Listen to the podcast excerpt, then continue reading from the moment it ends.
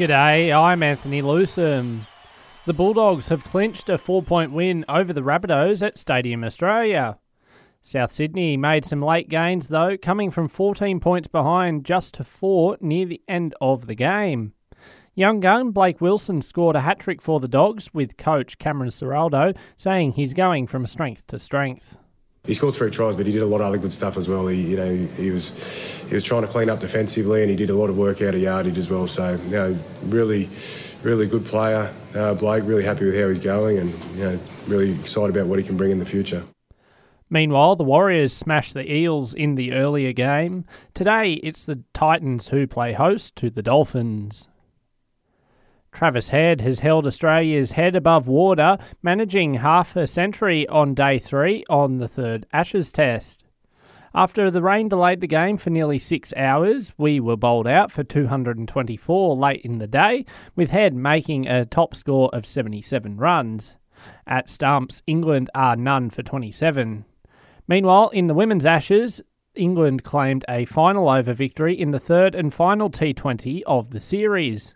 The rain affected match saw England needing to chase 121 off 14 overs, achieving that total with four balls to spare to win by five wickets. The multi format series now has three one day internationals left to determine who will win the Ashes, beginning on Wednesday night. The Adelaide Thunderbirds are the 2023 Suncorp Super Netball champions.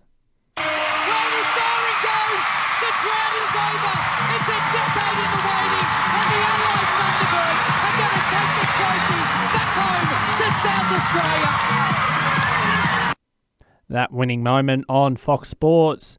They defeated the New South Wales Swifts by one goal in an extra time thriller in front of a sellout crowd in Melbourne overnight. Overnight in Portugal, Australia's Cheyenne Robinson has placed second in the senior women's double mini trampoline event at the Coimbra World Cup. Canberra's own Ben Brown placed 18th in the men's event, wrapping up a successful first World Cup series for the Canberra Trampoline and Gymnastics Club athlete. The Giants have kept their finals hopes alive, claiming a 13 point victory against the Hawks yesterday afternoon. The win puts them up into ninth position.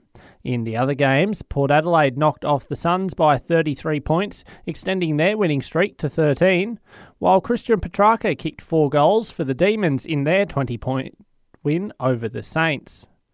Today, the Cats will host the Kangaroos in Geelong. The Crows will fly to Melbourne and face the Bombers before the Dockers take on the Blues in Perth. New upgrades for the McLaren Formula One team have worked wonders in qualifying for the British Grand Prix overnight. That is a stunning performance from McLaren. They've both got the upgrades, Lando and Oscar, for this weekend. They have rewarded McLaren with a second and third in qualifying on Fox Sports there. Aussie Oscar Piastri will start from the second row in position three, whilst teammate Lando Norris will start second alongside championship leader Max Verstappen. Piastri is hoping he can continue the great form into tonight's race. Massive result for the team as well. Um, you know, to be consistently have both of us up here is uh, is a mega result. Now we've just got to try and uh, stay there for tomorrow. And the Wallabies' first test under Eddie Jones has been an absolute shocker. The side continued their 60 year drought in Pretoria, going down 43 points to 12 against the Springboks. That's the latest from the Sport Report team. Join us again tomorrow morning for more sports news headlines.